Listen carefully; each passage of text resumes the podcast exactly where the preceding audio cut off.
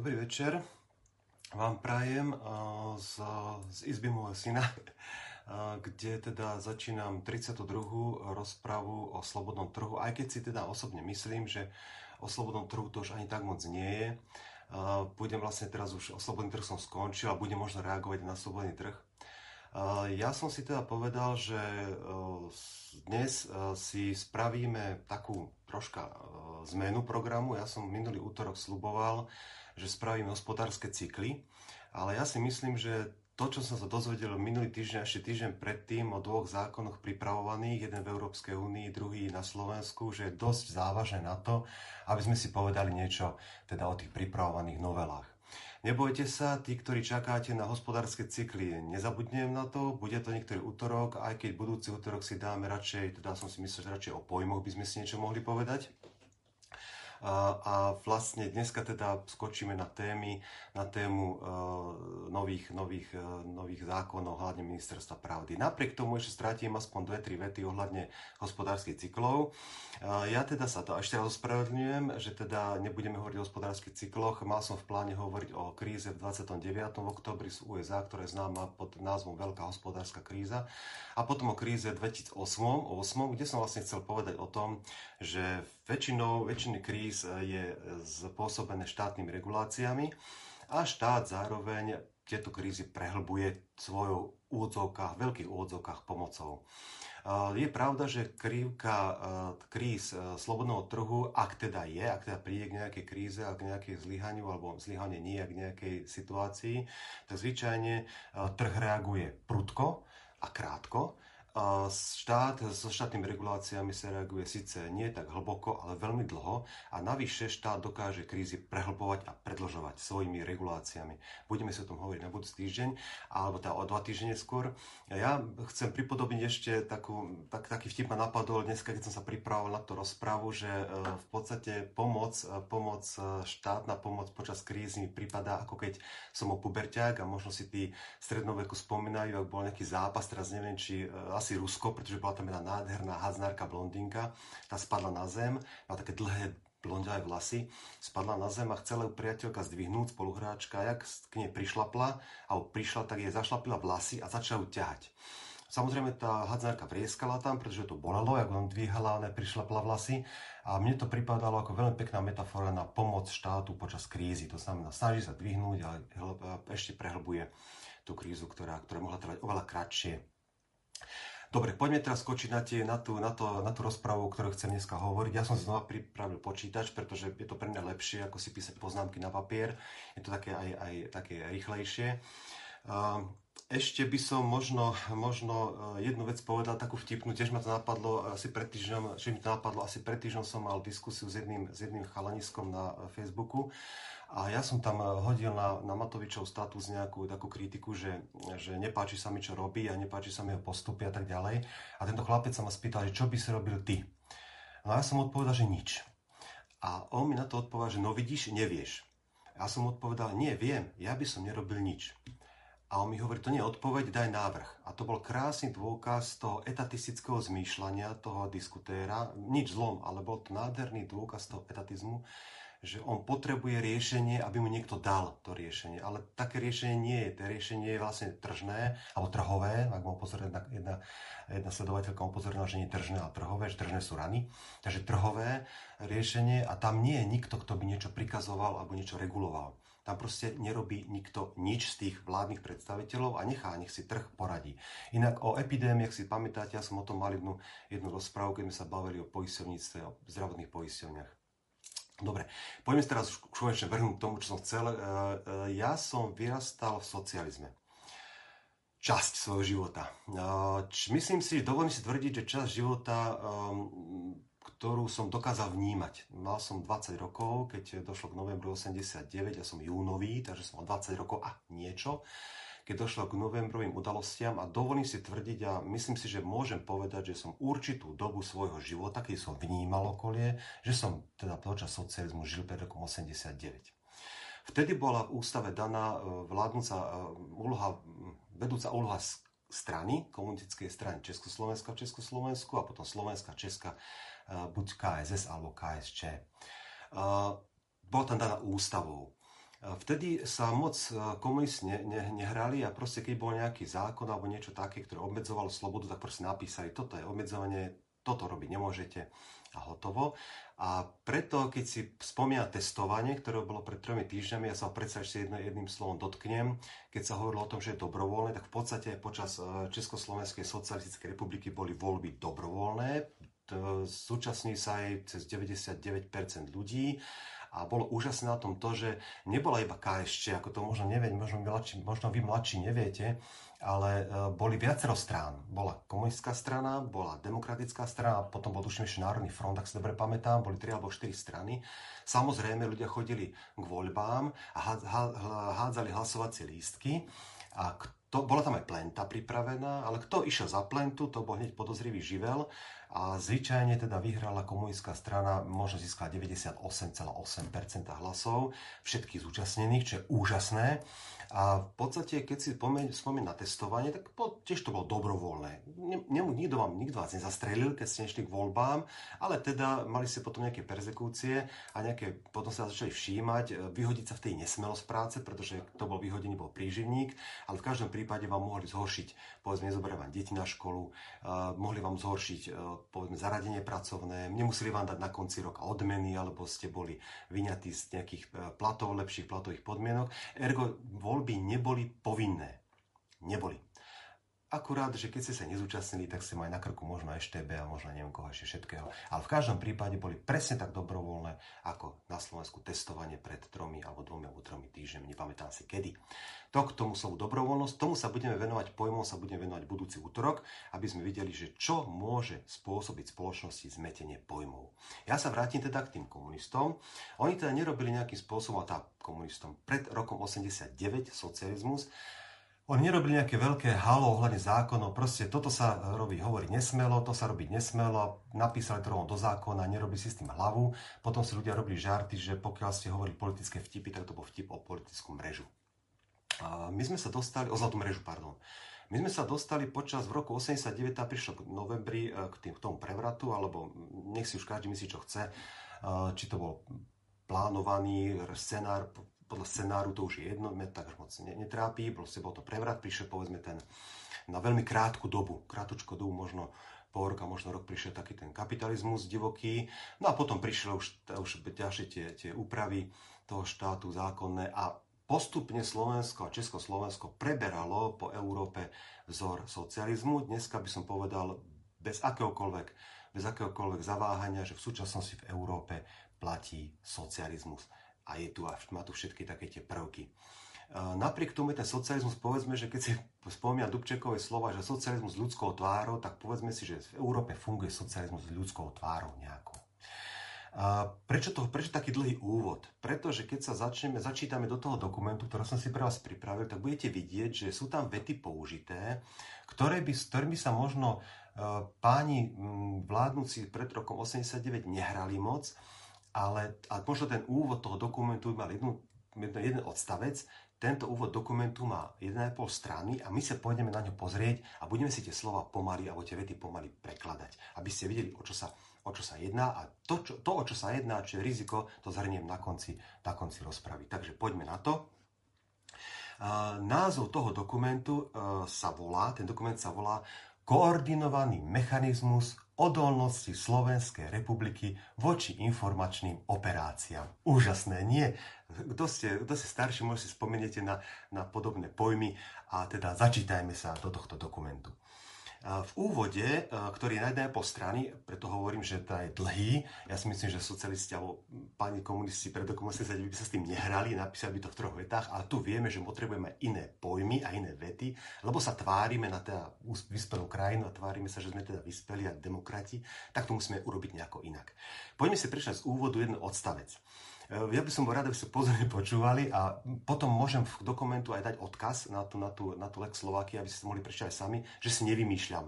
Pretože keď to budem čítať, eh, tak možno niekoho napadne, kto, eh, možno niekomu napadne, kto teda uznáva tie demokratické princípy a tú slobodu slova a slobodu človeka, kto uznáva si, bude možno myslieť a podozrievať ma, že si vymýšľam, že to nejako, ja to nejako mením. Nemením. Takto je to naozaj napísané.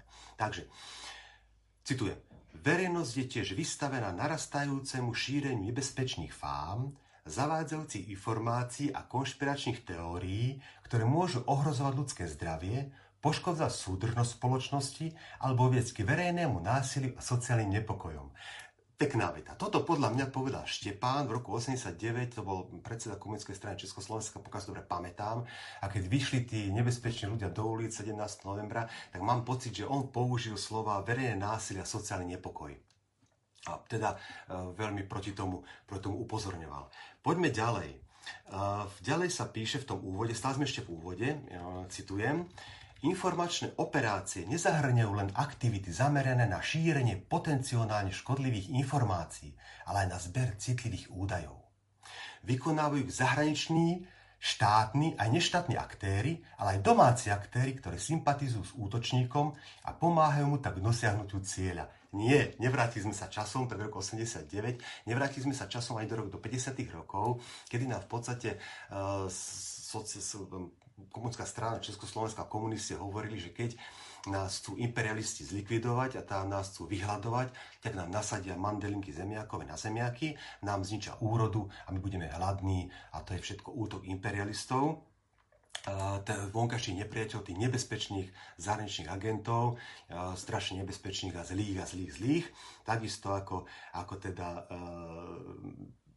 vykonajú zahraniční štátni a neštátni aktéry. Veľmi zaujímavá vtipná veta. Pôjdeme ďalej v tomto, v tomto, v tomto uh, úvode. Výsledkom je efektívnejšie zasahovanie ako tých aktérov, tých zloduchov, tých, tých uh, doktornov a týchto, týchto ostatných tých nebezpečných ľudí, čo chcú narušiť naše demokratické zriadenie. Výsledkom je efektívnejšie zasahovanie do demokratického rozhodovania, relativizácia politického vedenia krajiny a oslabovanie dôvery spoločnosti v demokratické inštitúcie. No, uh, relativizácia politického vedenia krajiny. Ja tu žijem toto, v, tejto, v tomto štáte 51 rokov, zažil som teda dve zriadenia, tri štáty, Česko, alebo štyri, Československá socialistická republika, Česká a Slovenská federatívna republika a Slovenská republika, takže tri štáty som zažil. A ja som nezaregistroval politické vedenie krajiny. E, sú to nejakí ľudia, ktorí iní ľudia volia, a tí tam nejako sa ukazujú a teda niečo robia a nejakým spôsobom tam fungujú, ale ja si pod vedením predstavujem niečo ako šofér autobusu. Viete, že ide a vie, čo robí. Červená zastaví, zelená pohne sa, prudká zákruta pribrzdí, dlhá rovná dianica pridá. Mne ja čo očakávam od vedenia politického vedenia krajiny, že budú robiť niečo, o čom vedia, čo robia. Takže ak ak zadefinujem, že politické vedenie krajiny musí vedieť, čo robí a musí mať nejakú víziu, nejaký plán a nejaké kroky, ako sa k tomu plánu dostať, k tej vízii dostať, tak ja som ešte politické vedenie v tejto krajine nezažil. Takže preto som mal tú poznámku, že ako keby tu nejaké bolo. Potom ma zaujala, zaujala slovné spojenie vedenia krajiny a oslabovanie dôvery spoločnosti v demokratické inštitúcie. Ja som posledné dva mesiace, tri, ne, ne, nevnímal demokratické inštitúcie. Vnímam tu zo pár ľudí, ktorí, ktorí ako sa vyspia, tak, tak príjmajú, také príjmajú mm, tieto uh, pravidlá a zákony. Ja som o tom minulý týždeň hovoril, takže k tomu sa nebudem viac venovať. Ja len neviem, že aké demokratické inštitúcie sa jedná v tej správe. Uh, či je to teda uh, parlament, alebo ústavný súd, alebo neviem, ne, ne, neviem, ne, neviem za tie tri týždne, mesiace, dva, vlastne neviem, o, čo, o, čo, o, čo, o čom hovorí. A pokiaľ hovorí o ústave, o ústave som tiež hovoril, hovoril minulý útorok, takže takto. Poďme troška ďalej, pokročíme ďalej. Um, to je z toho úvodu také, čo som vybral. Potom tu máme vymedzenie pojmov, bod 1 a bod 1.1 informačné operácie, IO. Sa budete potom stretávať s tou skratkou IO. A tu som si poznačil ktoré slúžia na zber a šírenie potenciálne škodlivých informácií. Potenciálne škodlivé informácie sú informácie, definícia potenciálne škodlivých informácií je to, že potenciálne škodlivé informácie sú tie, ktoré sú potenciálne škodlivé. Kto o tom bude rozhodovať? Nemám ani šajn. Ono sa to tam ďalej, budete ho, budeme hovoriť o, o nejakom ďalších úradoch, ktoré, ktoré Slovenská, vláda, Slovenská republika snaží sa urobiť, ja som zvedavý, akým spôsobom to bude. Ešte jedno upozorenie, toto je všetko len ako legislatívny proces, to nie je zákon. Ja sa potom zákonu budem venovať, ak, ak teda vôbec sa nájde odvaha naozaj takéto zákon napísať, tak potom ho budem ešte raz glosovať. A teraz zatiaľ to len taká, taký dokument o tom, čo to má teda riešiť. Poďme sa teda pozrieť na, na bod 1.2, to je prvok informačnej operácie, POI skratka. V tomto, v tomto bode sa e, rozdeľujú správy na určité typy. Na určité typy správ a e, podľa, podľa teda definujú sa pojmy. E, medzi nimi patria falošné správy, to je fake news, je to niečo napríklad ako, že um, niekto si požičia logo, ja neviem, Markízy, vymyslím si, a na, na Facebooku ukazuje ako pod Markízov, a teda ukazuje tam správy, ktoré, ktoré sú ktoré sú spravodajská stanica, ktorá nie je, alebo je fejková, to znamená, je tam ukradnutý, použitých emblém a ľudia si myslia, že to je Markíza a Markíza to nie je. Takže to sú fake news. Hoaxy. Hoax je, hoax je v súčasnom stave alebo v poslednej dobe veľmi často používaný termín.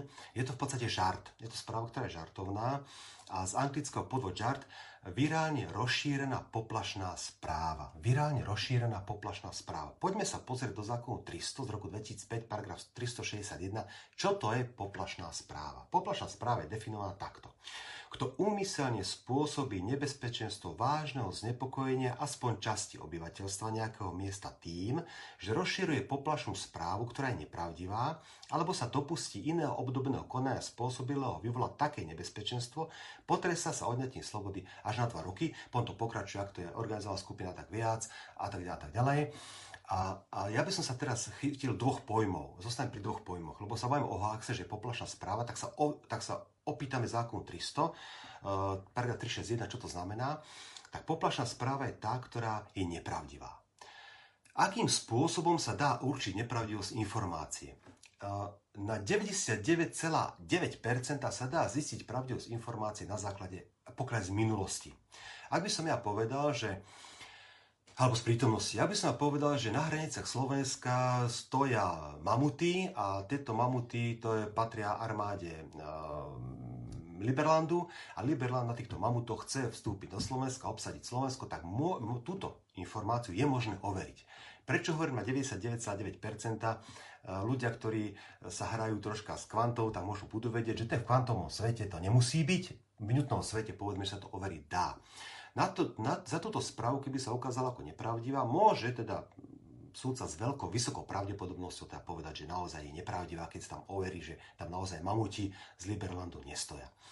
Ale ako overiť informáciu z budúcnosti, to sa vôbec, nedok- to si vôbec nedokážem ani len predstaviť. Keby som zajtra povedal, že v dohľadnej budúcnosti uh, spadne na Slovensko mesiac, na ktorom budú ufóni, tak za túto správu, napriek tomu, že vyvolá nebezpečie medzi e, ľuďmi, na táto správa sa nedá označiť za nepravdivú, pretože či niečo pravdivé alebo nepravdivé, myslím v zmysle zákona, nemyslím v zmysle, v zmysle pojmov univerzity vedomého života, myslím v zmysle zákona, toto nevieme určiť. Zapriek tomu, že zavoláme 10 miliónov vedcov a všetci 10 miliónov vedcov povedia, že také nič nehrozí, napriek tomu to nie je realita, pretože nevieme, čo z najbližšou dobu deje. Ergo, takáto správa sa nedá vôbec overiť pokiaľ z budúcnosti. Preto poprosím, alebo e, hovorím ľuďom, ktorí budú chcieť si robiť žarty potom na budúce, hovorte vždy v budúcom čase, to sa jednoducho overiť nedá. Potom sa bavíme o tom, že, e, ktoré vyvolá e, z, ak to povie, znepokojenie aspoň časti obyvateľstva. Ja mám dosť priateľov, ja mám dosť priateľov a môžem napríklad spraviť také, že poviem, e, ja som včera videl tlačovku Matoviča a on povedal, mal začať o 7 a začal 7.5, takže uvedol nepravdivú informáciu a jeho tlačovka vyvolala u mojich priateľov znepokojenie a teda je to hoax. A môžem samozrejme dať otázku, či to prokurátor príjme alebo nepríjme, to je druhá vec, ale v každom prípade viem si predstaviť, že pri prijatí tohto zákona bude kopec fejkových a kopec vtipných podaní na generálnu prokuratúru. Či budú, nebudú, je to ich vec samozrejme.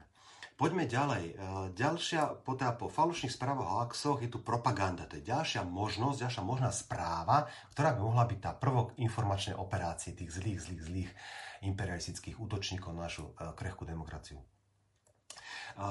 Je to propaganda, je zvláštna, pretože propaganda je definovaná ako informácia, idea, názor alebo vizuálny materiál, ktorý je vytvorený a distribuovaný s cieľom ovplyvniť názory ľudí. To sa tu už deje. Pre mňa je povinné školstvo typická propaganda štátneho zriadenia a demokracie. Je to tak, ja mám dve školopovinné deti, vidím, čo sa na občianskej nauke učia a pre mňa je to propaganda. Navyše je to neoverená správa, pretože nevieme, či sa to bude diať alebo nebude diať podľa tých, čo sa, čo sa učíme.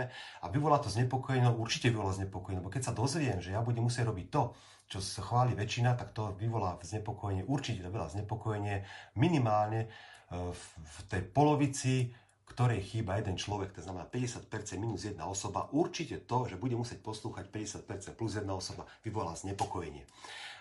Propaganda je teda štátna, to je štátne školstvo, v podstate to okamžite propaganda a je to už dneska, dneska reálne.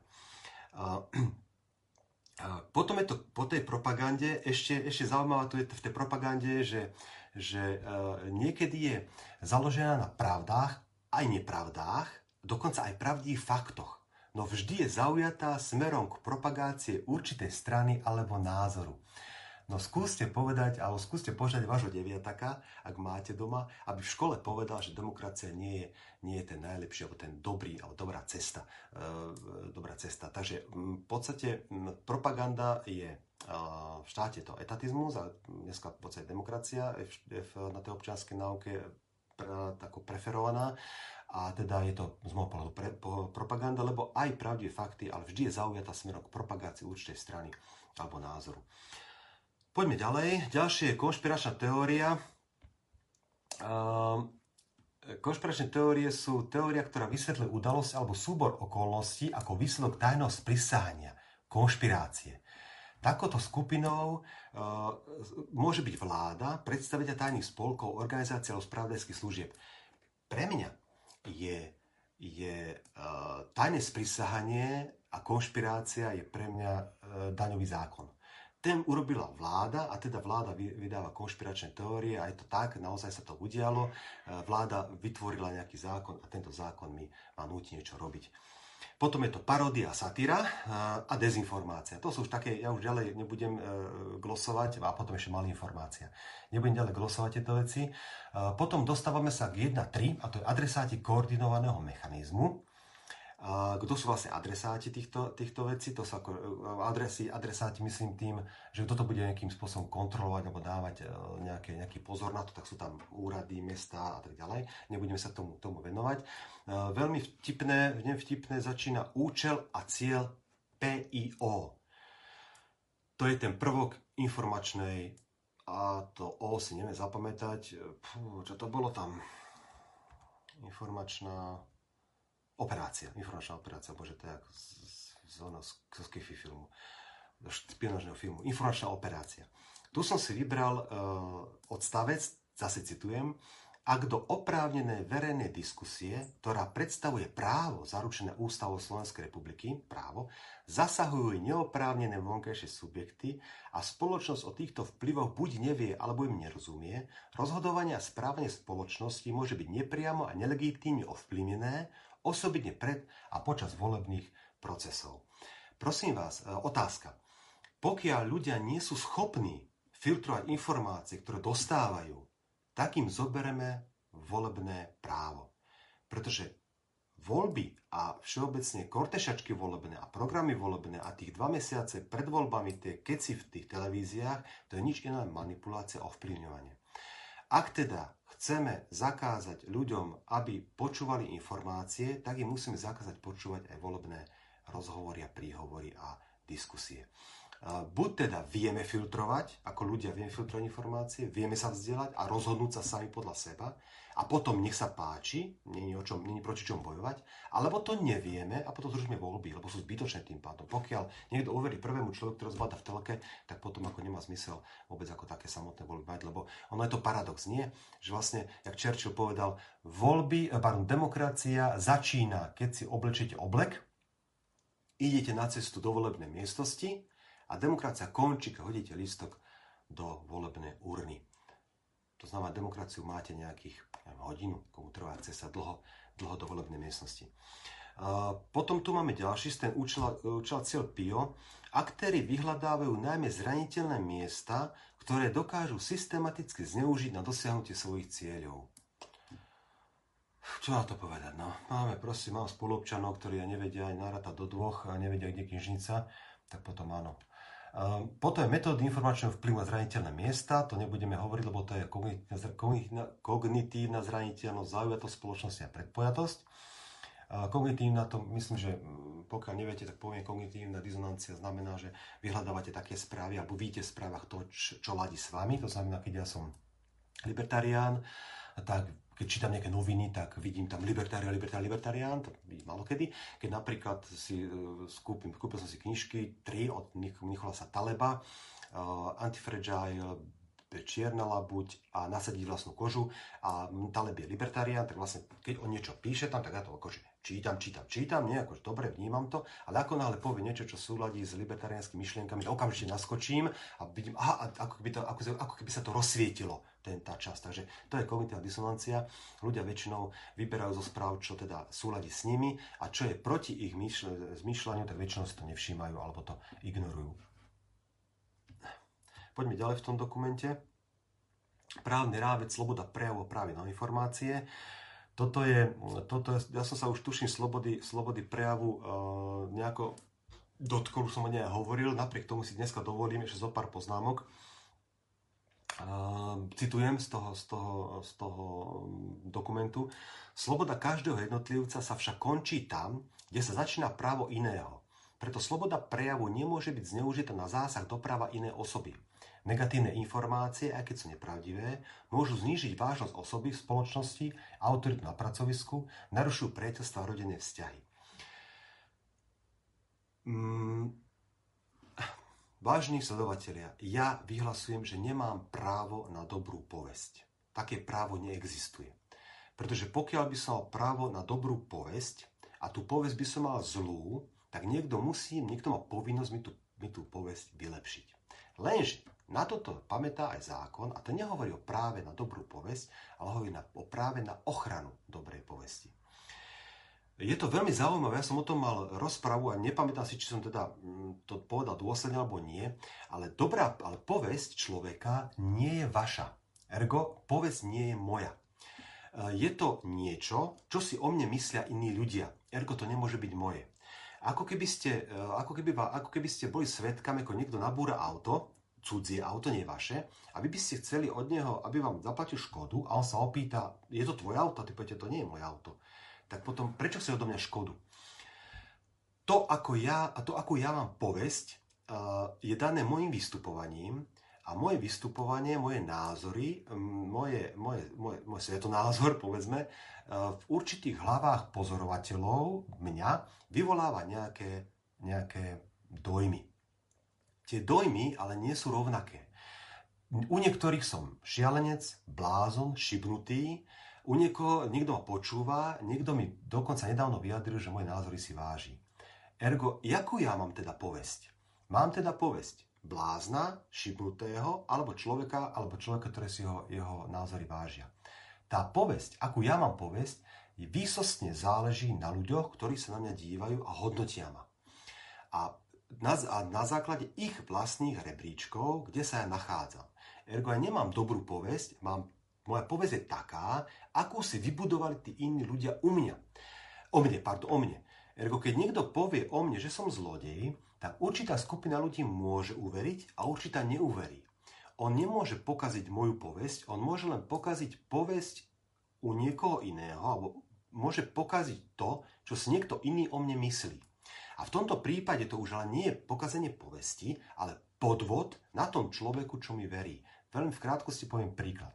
Pokiaľ sa niekto o mne myslí, že som poctivý, a niekto iný mu povie, že neblázni, vlasto je obyčajný klamár a zlodej, tak ten človek, ktorý si o mne myslí, že som poctivý, prehodí svoje, svoje myslenie, OK, uverí, je to teda zlodej a manipulátor a, a ja neviem, klamár. A keď zistí, že to tak nie je, tak má právo obviniť toho človeka, ktorý ho oklamal z podvodu. Ale to už nie je otázkou zákona o ochranu povesti, ale to už zákon o podvode. To som takto prehnal, ale, ale dosť som o tom rozprával. Nechcem takto hovoriť iba o tej slobode prejavu, že sloboda prejavu totiž libertariáni alebo ľudia, ktorí slobodný trh e, rešpektujú, hovoria o tom, že sloboda prejavu znamená, že, že je to sloboda prejavu.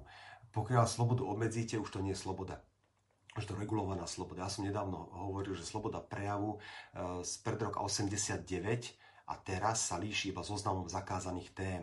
Pred rokom 89 ste nemohli spochybňovať vedúcu úlohu strany, po roku 89 nemôžete spochybňovať iné veci. Ale v podstate akože princíp sa nemení, len uh, komunisti zakazovali iné a socialisti teraz zakazujú iné, ale samotná sloboda prejavu teda, teda nie je garantovaná, lebo sloboda prejavu znamená, že môžete hovoriť, čo vám priniesie silný jazyk. Samozrejme, brať sa to zodpovednosť. Ešte mi taká obľúbená veta týchto slobodnotržných voluntaristov hovoria, že že pokiaľ si na námestie položíte bedničku a budete kričať, vy zabijete všetkých modrokých, potom si tú bedničku zbalíte, pôjdete domov ku telku a medzi tým niekto bude zabíjať modrokých, tak vy nemôžete byť braní na zodpovednosť, lebo vy si nič nespravili. Kúkate doma telku a pijete pivo. To sú už také troška ťažšie veci, dá sa, dajú sa nájsť, pokiaľ niekto má záujem, dajú sa nájsť e, v úžasnej Rodbardovej knihe Etika slobody. Poďme ďalej v tomto dokumente. A to som hovoril, že vlastne právne prostriedky ochrany pre zneužitie slobody prejavujú občianskoprávna ochrana, trestnoprávna ochrana. O tom som teraz hovoril. Poďme ďalej v dokumente.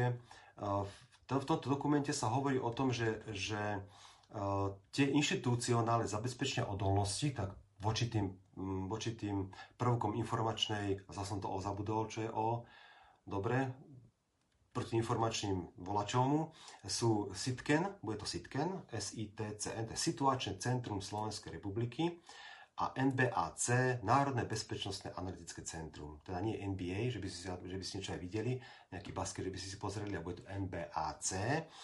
Toto budú také tie dva, dva teda, uh, jak sa povie, uh, organizácie, ktoré to budú kontrolovať.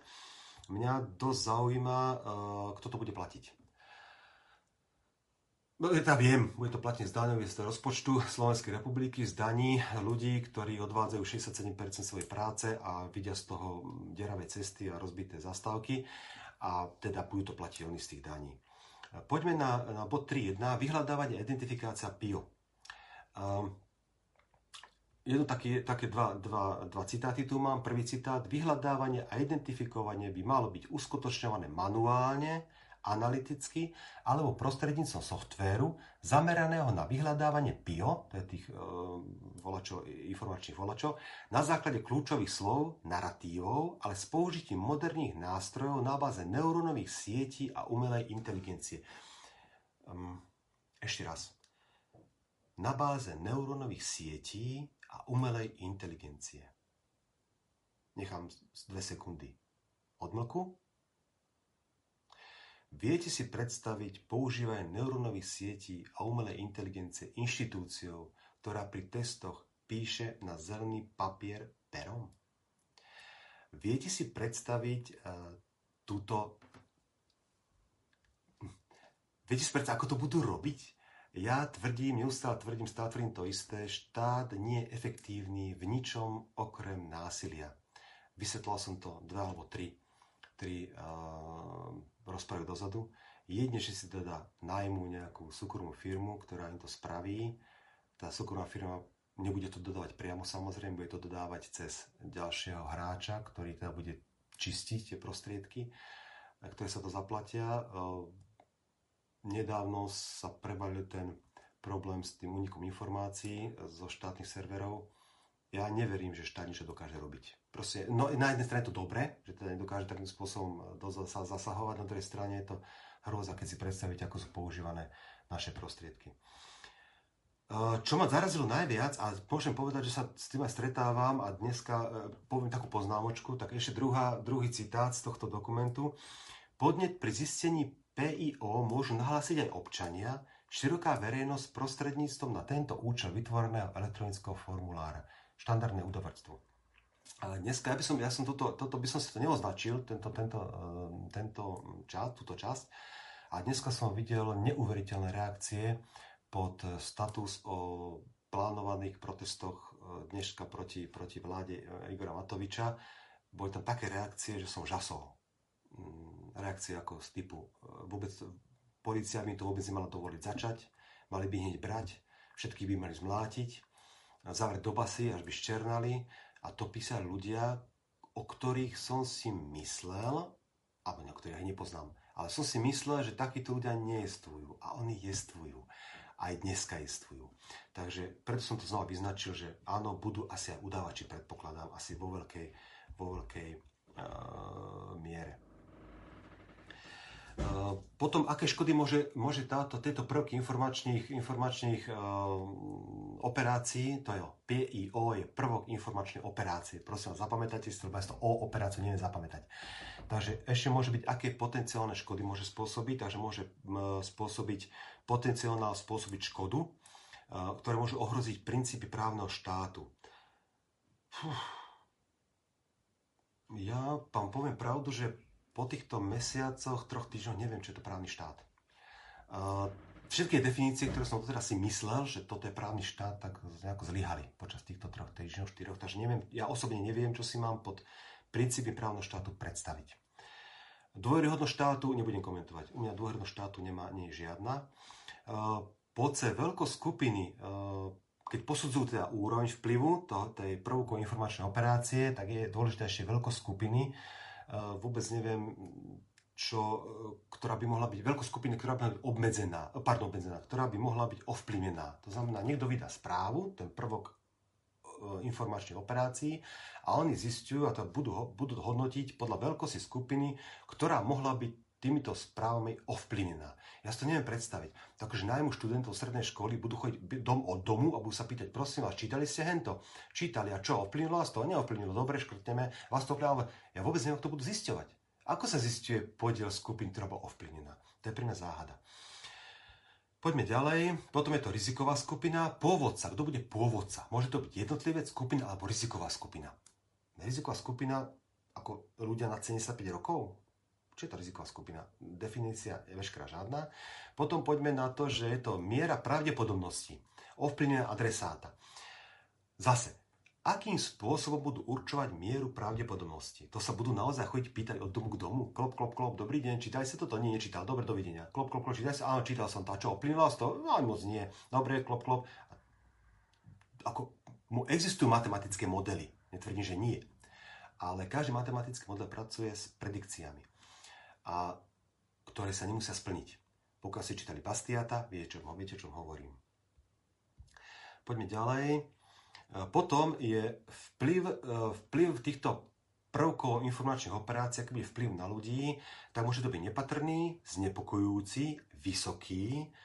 Vysoký vplyv existuje vysoká pravdepodobnosť vzniku nepriaznej udalosti s dopadom na dôveryhodnosť štátnych orgánov. Dôveryhodnosť štátnych orgánov. U mňa nula. U koho ešte je, ako dá sa ísť pod nulu? Neviem, či sa dá, ale podstate pre mňa je dôveryhodnosť štátnej inštitúcie založená výhradne, výhradne osobách, ktoré poznám, s ktorými komunikujem a s ktorými sa rozprávam, ale globálne povedať, že dôveryhodnosť štátnej inštitúcii ako v žiadnom prípade. Ja osobne, ja osobne viac dôverujem uh, zdrogovanej prostitútke ako štátnym inštitúciám. Uh, to je zase môj výber. Každý to môže mať samozrejme inak. U mňa teda neexistuje spôsob, ako znížiť dôveryhodnosť štátnych, štátnych orgánov. Potom ešte kritický vplyv. Existuje veľmi vysoká pravdepodobnosť vzniku nepriaznej udalosti, značné ohrozenie dôveryhodnosti štátnych inštitúcií a predstaviteľov.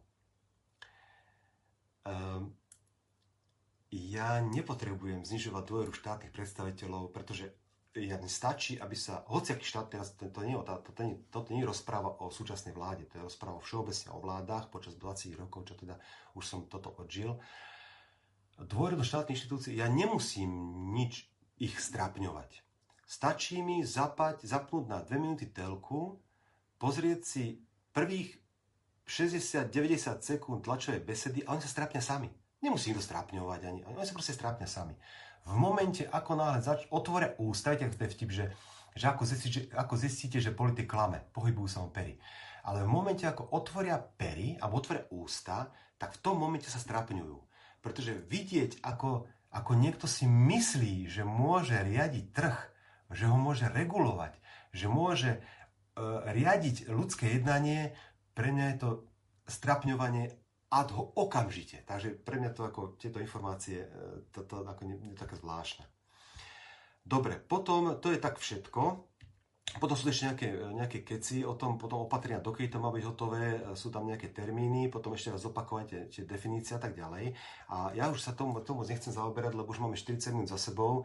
Ja som väčšinou rozprával tieto veci a hovoril som, reagoval som ten dokument skôr s úsmevom a skôr ironicky. Uh, lenže problém je v tom, že, že toto je tak nebezpečný dokument, a môže sa pritaviť do tak nebezpečného zákona, že to si v podstate neviem ani predstaviť dnes. Pokiaľ niekto chce e, vidieť, ako by to mohlo v budúcnosti s týmto zákonom byť, nech si pozrie film, ak sa mu nechce, ak nechce čítať, tak nech si mu pozrie film Orwell, George Orwell 1984, alebo kto má rád čítať, nech si ju prečíta, alebo kto chce, kto v aute ide a nudí sa, tak e, je na to, viem dať odkaz aj na, na uh, audioknihu. A toto presne popísané, akým spôsobom sa to môže vyvinúť. Nie je totiž nič neobvyklé, aby sa tieto zákony používali na dehonastáciu a, a likvidovanie a prenasledovanie ľudí, ktorí nie sú systému pohodlní. Totiž pod tým, pod tým zákonom, ktorý sa pripravuje, je toľko vágnych pojmov, čo je, čo je mimochodom vyčítané, lebo na tento, na tento legislatívny proces už bola podaná hromadná pripomienka je tam medzi inými, e, je tam viackrát vyčítané tomuto, tomuto pripravovanému zákonu jeho vágnosť. Je tak vágny znamená, že nie je jednoznačný. Je tak vágny, že pod tieto veci sa dajú obchať, čo chcete. To znamená, pokiaľ tie inštitúcie, tie kontrolné, začnú, povedia napríklad, vy poviete, že, že ja neviem, očkovanie, povinné očkovanie nie je správne, lebo mm, môže, môže vzniknúť reakcia človeka nejaká negatívna, tak v zápätí môžu povedať, že ste hoaxer a môžu, môžu definovať ako vysoké riziko a pri vysokom riziku je trestný čin ohrozenia. To znamená, že to už nie je sranda. V podstate môžu urobiť čokoľvek. Takisto ako vám, pri, takisto ako vám môžu pod, podhodiť e, nejak, nejaký, nejaký dôkaz, takisto vám môžu podhodiť aj toto, veď predsa dneska, už, dneska to už môžete urobiť ako bez problémov. To znamená, vklad vložiť niekomu niečo do úsy, najvyšší problém. Dneska hlavne to v sociálnych sieťach. Navyše som veľmi zvedavý, akým spôsobom sa to bude dokazovať, pretože ja, ako som možno stará škola, ale pokiaľ e, k môjmu počítaču mám ja jediný prístup a jediný poznám heslo a z môjho počítača niekto napíše nejakú správu, tak to, že napísal správu z môjho počítača je dôkaz o tom, že niekto napísal správu z môjho počítača. Nie je dôkaz o tom, že som napísal ja. Uh, takže ale hovorím, možno stará škola, možno, možno sa príjmu zákony vtedy, že budete zodpovední už aj za všetko, čo, čo vlast, vlastníte za telefón a za počítač a keď mu ukradnú a nenahlásite to, tak budete vinní. Je to niečo podobné, ako keď vám niekto ukradne elektromer, tak ste zodpovedný vy, aký ho nesmiete zamknúť. E, dobre. Poďme ale sa spýtať na, na, na najdôležitejšiu vec, že vlastne na čo, je takýto, na čo je takýto zákon potrebný. Takýto zákon je potrebný preto, lebo vláda má pocit, že, mu ľudia, že im ľudia neveria. Toto je zásadný a podstatný prvok. Toto je tá základná podstatná otázka, ktorou by sa mala vláda zaoberať. Nie zakazovať nie prikazovať, nie hoaxy hľadať, nie hľadať dezinformácie, nie trestať za dezinformácie a neviem čo všetko. A spýtať sa sama seba, prečo my sme inštitúcia, ktorí keď povedia, že nebo je modré, tak ľudia vedia, že je nebo modré. Či sme si zaslúžili, že ľudia nám neveria a veria v hoaxy, veria v dezinformácie, veria v čokoľvek iné. Nehľadajte, nehľadajte ten, ten dôsledok má nejakú príčinu. To, že ľudia veria uh, hoaxom a dezinformáciám a neviem čo všetkému, to nie je otázka toho, že ľudia tomu veria, lebo, lebo sú hlúpi alebo čo. Prečo neveria vám?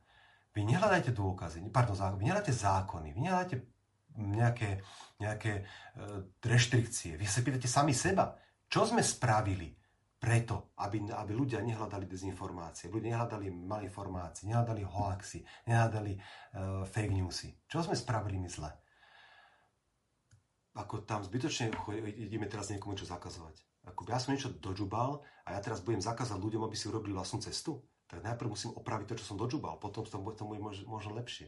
Ale to rozhovorím, teraz troška som sa nechal uniesť a skôr som hovoril za iných ľudí, lebo e, ja som jasný. Pre mňa slobodný trh a pre mňa žiadny človek, ktorý sa snaží regulovať slobodný trh, nemá nejaký zmysel, alebo jeho práca nemá zmysel.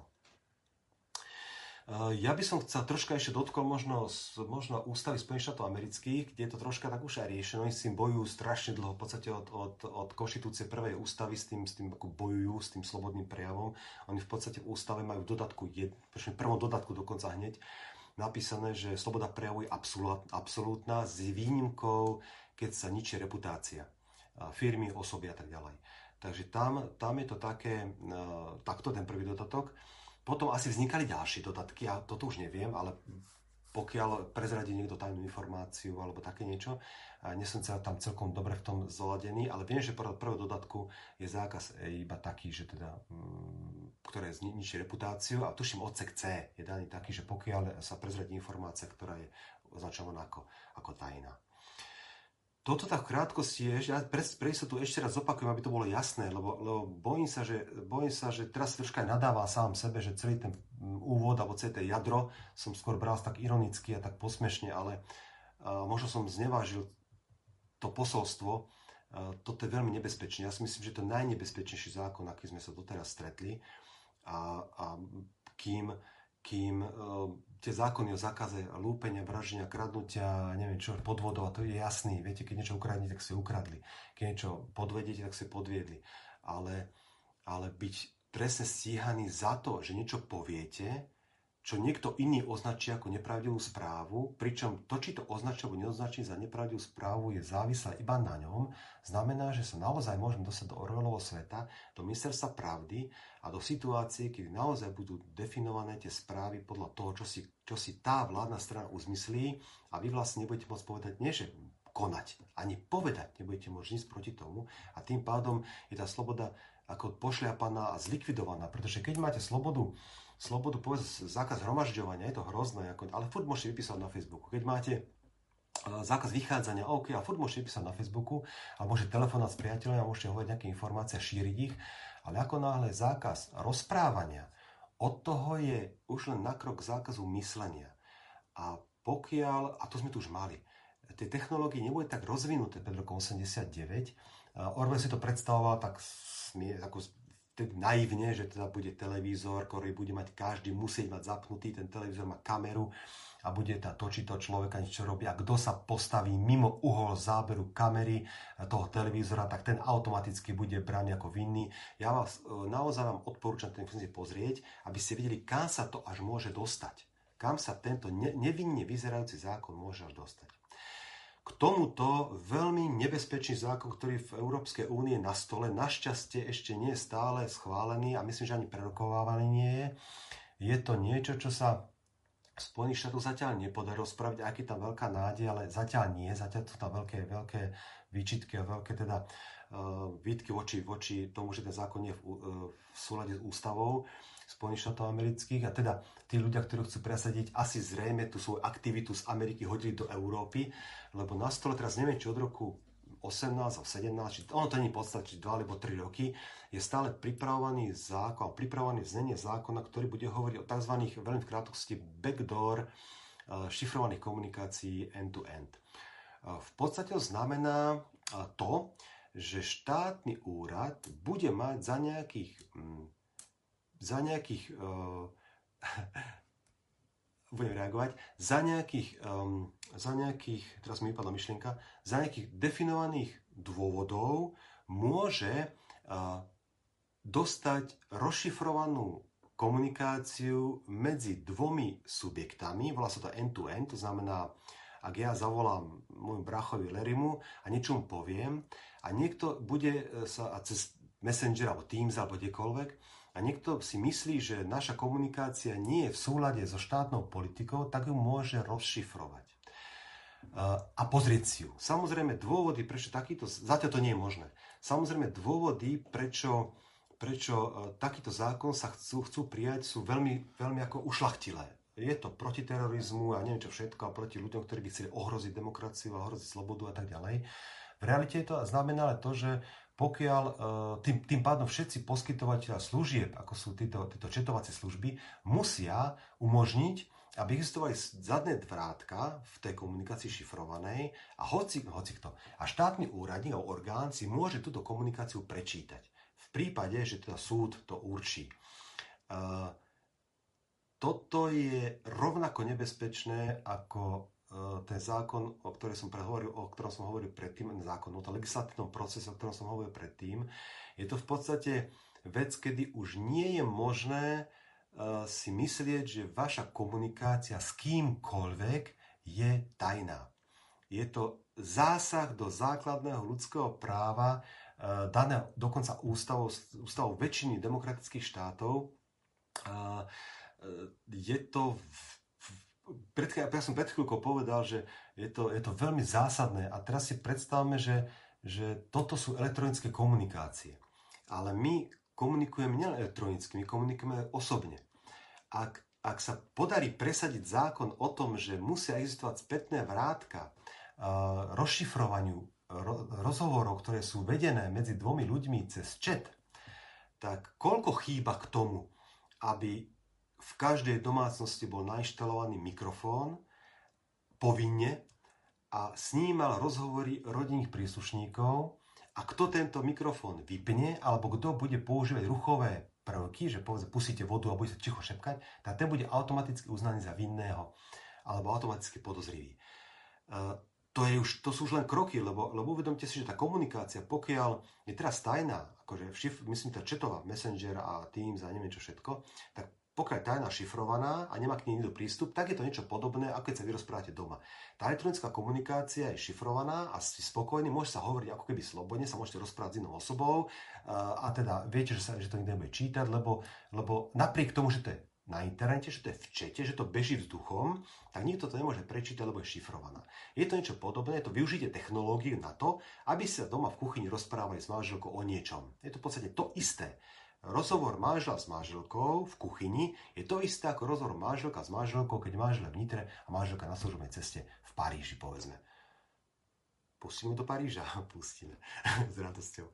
Takže je to to isté. A pokiaľ štát povie, že má právo na zadné vrátka, backdoor, tzv. backdoor v komunikácii end-to-end ako manžel s manželkou, kým manžel v Nitre a manželka v Paríži a má právo si ju prečítať, tak tým pádom principiálne má právo počúvať rozhovor manžela s manželkou v kuchyni.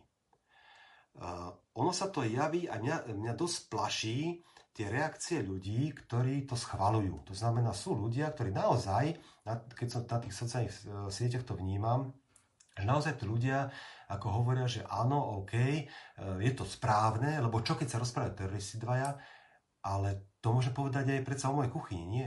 Čo keď sa v tvojej kuchyni stretávajú nejakí teroristi a čo sa rozprávajú? Uh, treba si uvedomiť, že, že naj, m, najnebezpečnejšia, alebo najnebe, najnebezpečnejšia, najhoršia, akože jedna z najnebezpečnejších vied, ktorú môžete povedať je, ja sa nemám čoho báť, ja som, ja nič proti zákonu nerobím. To je ústup z princípov. To je akože môžete ma kopnúť do guli, lebo mne ich aj tak vyoperovali. To je ústup z princípov. Nemôžete ma kopnúť medzi nohy, aj keď ich nemám. Aj keď mi ich vyoperovali. Nemôžete mi rozbiť papulu, aj keď mám všetky zuby vonku. Proste to nejde tak. Nemôžete mi sledovať komunikáciu väčšia, ja nič, eh, mne to je jedno, eh, kto mi sleduje komunikáciu, ja tam nič nerobím. Je mi jedno, to, lebo to sa stretá s tým bežne. Kamery. No a čo, však ja nič nerobím, no, nech si ma filmujú. Ale to sú princípy, to sú princípy slobody a buď mi ustúpime z tých princípov týmto argumentom, no a čo, ja nič zle nerobím, tak nech ma filmujú, alebo si neustúpime. Pozor, všetci ľudia, alebo každý človek, alebo drvá väčšina ľudí, ktorí majú tento argument, nech si ma filmujú, ja predsa nič zle nerobím, to platí dnes. Ako náhle prikývneme, nech sa páči, nech si filmujú, ja nič zle nerobím, do týždňa, do mesiaca, do roka, do desaťročia, do generácie môže sa zmeniť zákon. A môže to, čo vtedy, v dobe, keď ste toto povedali, no a čo? Keď dobe tá nejaká činnosť, ktorú robíte, nebola protizákonná, o 10 rokov protizákonom môže byť. Lenže vy ste už kývli na, na filmovanie. Vy ste už súhlasili s tým, vás točili. Vy ste súhlasili s tým, aby vám dešifrovali vaše rozhovory. Vy ste s tým už súhlasili. Už nemôžete povedať, že s tým už nesúhlasím. Vy ste s tým už súhlasili, len sa zmenil zákon a kým dnes je trestné niečo hovoriť medzi, medzi ľuďmi, tak môže prísť čas, časy môžu prísť, kedy, bude, kedy budú potraviny distribuované už len centrálne, napríklad, nejaká, jak film Divergencia, teraz uh, Larry mi to odporúča, tak som si ho pozrel, uh, môže vzniknúť také niečo, že potraviny sú distribuované iba jednou spoločnosťou, povedzme štátom, a bude trestné, ak vy sa budete na cez Messenger rozprávať so svojou babkou, so svojou babkou, ktorá povieš, dojdi si naoberať morušu, zarodila, urobíš si dobrý lekvár. Ale vy nemáte čo lekvár dosať od babky. Vy máte sa lekvár kúpať od štátu. A kým dnes je to normálne, že si kupujete potraviny od suseda, od kamaráda, vy, že kupujete, vymieniate si, posúvate si, a máte šifrovanú komunikáciu a teraz sa tešíte, lebo tá šifrovaná komunikácia by nemala byť. Nech štát zistí, kto robí protizákonnú vec. Môže sa o pár rokov stať, že tá protizákonná vec bude presne tá, ktorú robíte vy dnes. A ja na to používam takú, takú vetičku, že To, som, to som si požičal z nejakej pesničky, teraz už presne nepamätám, ale to z poviedky. Z poviedky som si požičal tú, tú vetičku, z jednej poviedky, že vlastne uh, dovtedy súhlasíte s lovom, kým nie ste lovená zver. Na to veľký pozor. A e, tá poviedka, ktorú som ja teda čítal strašne dávno, možno 30, možno 35 rokov to je dozadu, 35 rokov dozadu, bola o človeku, ktorý, ktorý, k ktorému prišli polovníci a tá, taká tá grovstvo a dali mu novú, novú, nové oblečenie, gate a krásne bol super išiel a pôjdem, ideš s nami na lov. A bol hrozne rád a narástol hrdý a manželka, celá dedina mu závidela, že aké krásne oblečenie má, až keď e, došli do lesa, zistil, že on je, tá, on je ten, koho budú loviť. A mám taký pocit, že toto spieval Rišo Miller na text, e, na text, a neviem koho, ale mám taký pocit, že to má na platni, to je niečo podobné. Dobre, takže toľko k tomu. E, pozor, veľký pozor. Čo sa týka som teraz, teraz také pomikové, že akým spôsobom sa k tomu zaujať, pretože, e, pretože keď sa mi opýta, čo s tým, tak e, neviem. Reálne neviem, pretože e, pre mňa ísť protestovať proti takýmto niečím, niečomu je, je v podstate danie legitimity tomu štátu. Ja ti dávam legitimitu k napísaniu tohto zákona a máš a legitimitu ho neprijať. Ja legitimitu štátu, legitimnosť áno, a legitimitu štátu ja neuznávam ako štátnej inštitúcii. Takže som tako pomykové, čo skôr, ako asi ako som hovoril niekoľkokrát vo svojich rozprávach, poďme budovať niečo nové a netráme sa starým. Iba chcem povedať, chcem, vlastne prečo tá rozpráva bola, bola tá rozpráva vlastne preto, aby si dávali pozor, lebo príjmanie takýchto vecí, tu nejde o to, že prijať to ako keby, mm, že ja si súhlasím ako zákonom, že nech to urobia, čo mám robiť tu sa hovorí také vnútorné prijatie, že, že to vnútorné prijatie je nebezpečné. Veľmi. Nech si to urobia, však mňa tým neohrozujú. Larry mi napísal, že netreba pozerať ani Orwella, ani čítať, stačí pozrieť Pelíška alebo Číny baróni, alebo sedím na konári je mi dobre. Sedím na konári mi dobre je môj veľmi obľúbený film a tam to presne vidíte, akým spôsobom sa dajú ľudia zmanipulovať a, a, a aby konali, konali veci, ktoré, po ktorý, ktoré potom sa sami za seba hambia. Ja by som zase tú svoju, tú svoju rozpravu uh, teraz ukončil vetou, že uh, nech je táto situácia akákoľvek ťažká, prosím vás, správajte sa tak, aby ste sa nemuseli za svoje správanie hambiť, keď sa toto blázno sa skončí. Uh, ďakujem za pozornosť. Na budúci útorok si uh, zase odložím ešte tie hospodárske, hospodárske cykly, pretože to sa, to sú, sú, to sú dôležité veci a pozrieme sa na pojmy. Ako sú ako sú pojmy ohýbané, ako sú, um, ako, sú ako, je, ako je nebezpečné, uh, keď ich vníma, keď každý vníma pod ním niečo iné a, a ako je nebezpečné, keď tým pojmom, ktoré roky, roky, roky, rokúce niečo znamenali, keď tým pojmom vtlačiť a snažíte stlačiť inú pečať, aby, ste, aby som vás troška navnadil na budúci útorok, tak uh, takú vecičku uh, klasicky, lebo veľmi často dneska vydám, to je už posledná poznámka, lebo už som hodinu, posledná poznámočka, veľmi často dneska vidím uh, slnečkári, lavičiari, to je liberál, to je liberál, to je liberál a hore dole zlý, uh, hnusný, odporný liberál, uh, chce tu manželstvo LGBTI a, a týchto utečencov a neviem čo všetko a väčšinou liberál, dneska, dneska liberál je skôr taká nadávka. Tak ja by som, aby som vás navnadil, tak poviem vám takú vec, že klasický liberalizmus ako to bol liberál, klasický liberalizmus, je teória, ktorá je založená na presvedčení ľudí, že pod štátnym, štátnou kuratelou alebo štátne inštitúcie majú byť iba armáda, policia a súdnictvo. Všetko ostatné, všetko ostatné má byť v ruke slobodného trhu. To je klasický liberál. To, že dneska pod liberalizmom počujete niečo úplne iné, to už druhá vec, to ma mrzí a budeme sa práve o tom, a to je práve dôvod, prečo sú, prečo sú pojmy miešané, je, zase sa budeme hovoriť, baviť o Orvelovi. Takže ja vás, eh, pardon, ešte Zuzka, dovtedy súhlasíte s lovom, pokiaľ nie ste love na zver, je veľmi silná veta. Ďakujem ti, Zuzi. Nie je moja. Ale v podstate, eh, čím viac sa bude opakovať, tým lepšie. Ďakujem ti pekne. Takže pozývam vás na budúci útorok, kde sa budeme baviť o pojmoch a aké poprvé nebezpečné je miešať pojmy a po druhé, aké je to účelné pre niekoho, kto vám chce tú slobodu zobrať. Ďakujem pekne za pozornosť, prajem krásny, príjemný večer, sviatočného dňa a vidíme sa útorok o týždeň. Dovidenia.